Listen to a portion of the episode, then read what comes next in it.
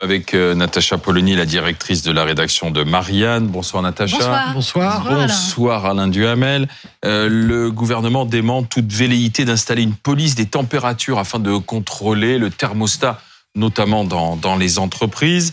Euh, mais il y a une idée qui chemine quand même aujourd'hui d'avoir une espèce de brigade de l'écologie. Il suffisait d'écouter Yannick Jadot ce matin.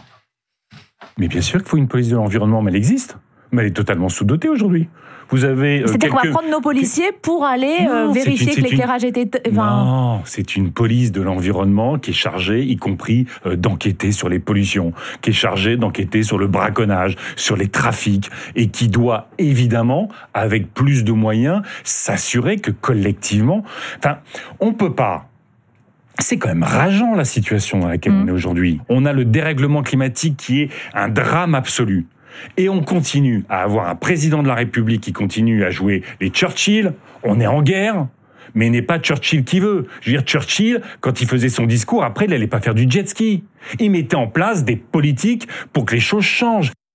Police de l'environnement parce qu'il faut collectivement que nous nous interrogions, que nous ayons des bonnes pratiques.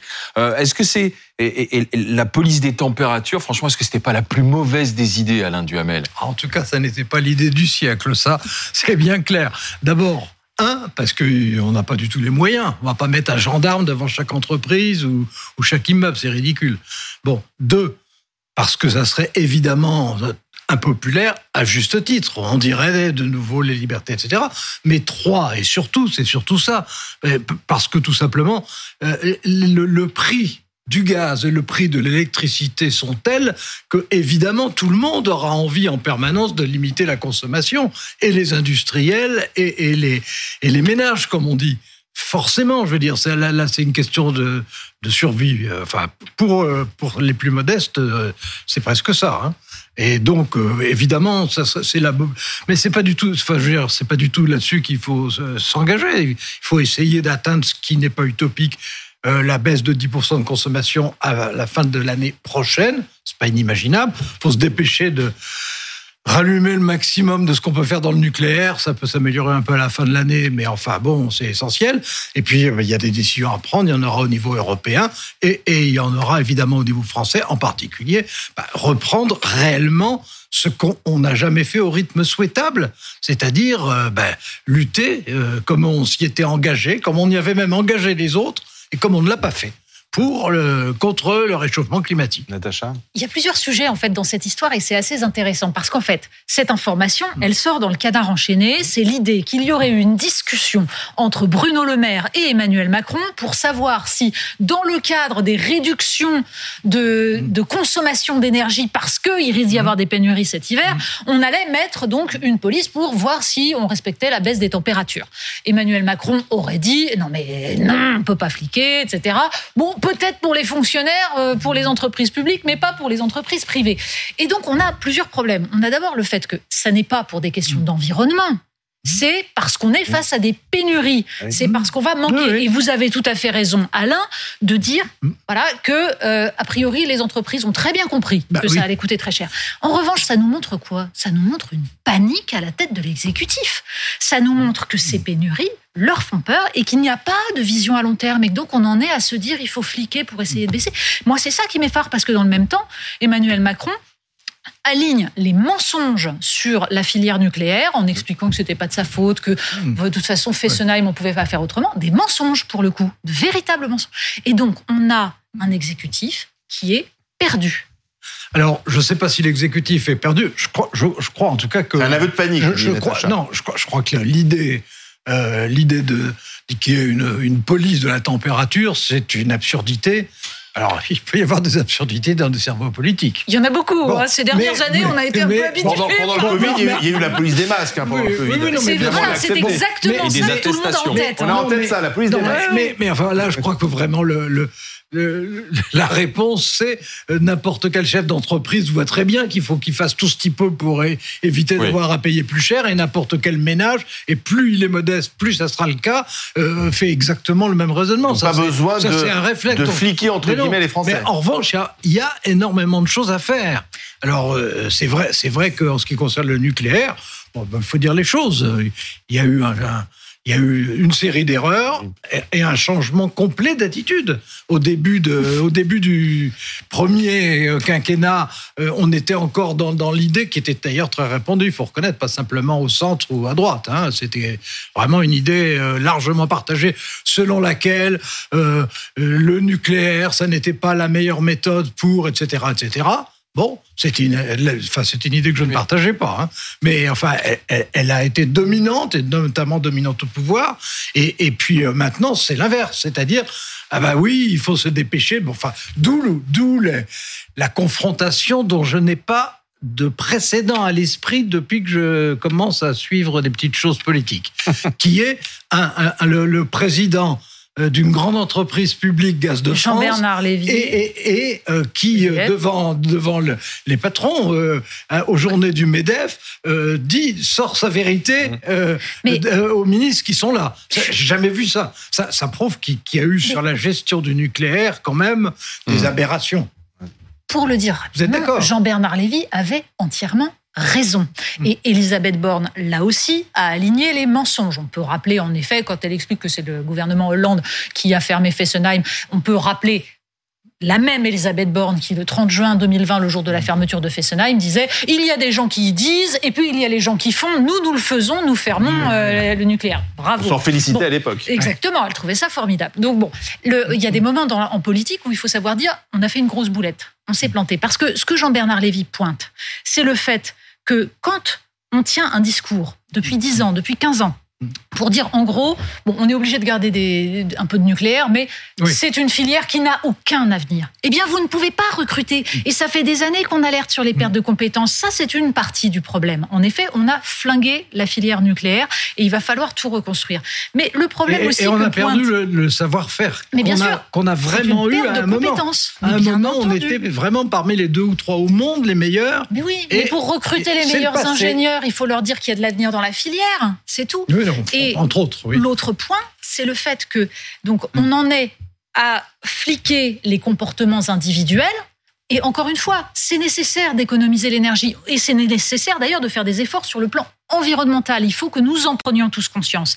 Mais le rôle de l'État, ce n'est pas seulement de fliquer, ça n'est même pas de fliquer les Non. individus, c'est de les responsabiliser, mais c'est aussi de mener des politiques qui soient des politiques collectives. Et là, en l'occurrence, la pénurie d'énergie qui nous guette, il me semble qu'il y a plusieurs réponses. D'abord, en effet, s'assurer que EDF va pouvoir remettre en service Oui. le plus vite possible les, On espère les- fin les décembre. centrales. Un certain nombre. Ensuite, Oui. réfléchir Mhm. à l'organisation même d'EDF, parce que le démantèlement d'EDF serait une catastrophe et continuerait là aussi à tuer euh, toute la production d'énergie française. Ensuite, Et, et- et là- réfléchir- et là aussi, d'un mot, oui, euh, c'est la première fois que je vois sur la place publique euh, la reconnaissance du fait qu'on propose la présidence, on cherche un président, On un patron pas. pour EDF, qu'on ne le trouve pas parce que les gens ayant de l'envergure se disent c'est pas jouable. Ça donne et pas envie. parce qu'on et, et on fait appel à un cabinet de recrutement à un cabinet de recrutement euh, américain pour aller chercher le, patron.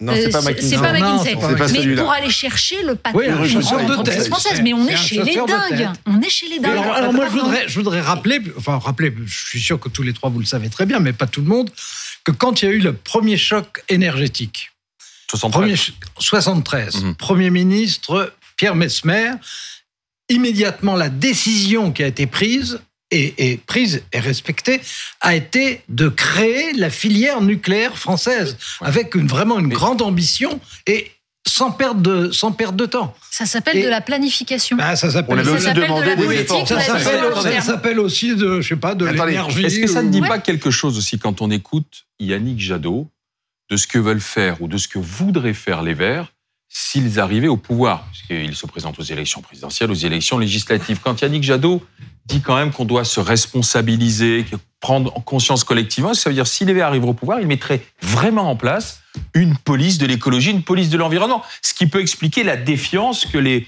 les Français peuvent quand même avoir par rapport à leur, à leur pratique, quoi, Alain. C'est- Ou euh, Natacha. c'est toute la complexité d'un tel sujet et c'est encore une fois l'articulation qu'on peut trouver entre la responsabilité individuelle et la nécessité pour l'État d'agir.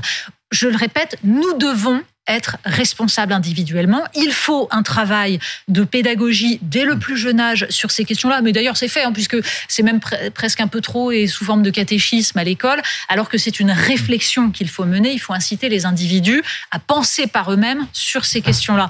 Mais derrière, je veux dire, la défense de l'environnement, ça repose pas que sur les individus. C'est une question politique, c'est-à-dire que tant qu'on va maintenir un système qui fait traverser la planète à des porte-containers parce que on, ex- on les exonère de taxes sur le mazout, parce qu'ils ne payent pas le prix véritable de l'énergie et que tout ça est une aberration, tant qu'on fera ça, on ne ça- fera rien. mais- les individus eux-mêmes ne peuvent pas changer le système. C'est de l'ordre du sur- système. sur ce, par exemple, à propos des porte-conteneurs, qui sont, jouent un rôle considérable aujourd'hui et qui sont parmi les grands bénéficiaires de ce qui se passe, c'est moins qu'on puisse dire. euh, Ils font des super le- profits. On Oui, peut oui. appeler ça comme ça. euh, mais euh, il faut une réponse collective. C'est-à-dire que c'est pas la France qui va arriver. Il faut que la France euh, joue son rôle et il pousse au maximum. Enfin, c'est comme en matière de fiscalité euh, des grands groupes internationaux. Ça, il n'y aura de réponse que si elle est collective. Non mais, Mais- d'accord, Alain. Mais ça, c'est formidable aussi. Euh, on va pas taxer les super profits, on va le faire à l'échelle européenne. Quand on veut enterrer un problème, on explique qu'on va le faire alors- à l'échelle européenne. alors- alors- enfin, pardon, c'est quand même une, Non, d'une je- je- hypocrisie sans nom. Euh, Alors, on a un exemple qui est, qui est, euh, immédiat, qui est vendredi. Euh, vendredi, il y a une réunion spécifique sur les problèmes de l'énergie au niveau de l'Union européenne. Et la proposition euh, française, allemande et un peu différemment de la Commission, c'est de dire, un, il faut absolument dissocier le prix du gaz du prix de l'électricité, ce qui est du bon sens. hein. Vous vous souvenez qu'Emmanuel Macron a expliqué pendant le Oui, débat sais deux tours que ça n'avait aucune Je sais bien, importance et que c'était pas un problème. maintenant, maintenant, on est où on en est. Et au Eh oui. stade, c'est quand même Non, la mais il y a première. un moment où Oui, on peut mais pas c'est- s'en sortir non, avec des non, gens qui c'est- mais c'est- n'importe C'est quoi. quand même la première des choses. C'est quand même alors que c'est le prix du gaz qui artificiellement multiplie par je ne sais combien le prix de l'électricité, mais sans raison, parce qu'il y a un mécanisme absurde. Oui, il faut, il mais c'est vrai que c'est une faut- des solutions. Il faut, il sûr, faut les dissocier. Revenons à Évidemment. notre police. Pardon, mais revenons à notre Ah police. oui, de mais non, c'est important, hein, parce que tout est important euh, là, pour mais savoir- Là, là, on a Ah un oui, sujet. non, mais vous avez police- raison, Alain, c'est C'est la majeur. police des températures. En Suisse, il y aura des amendes.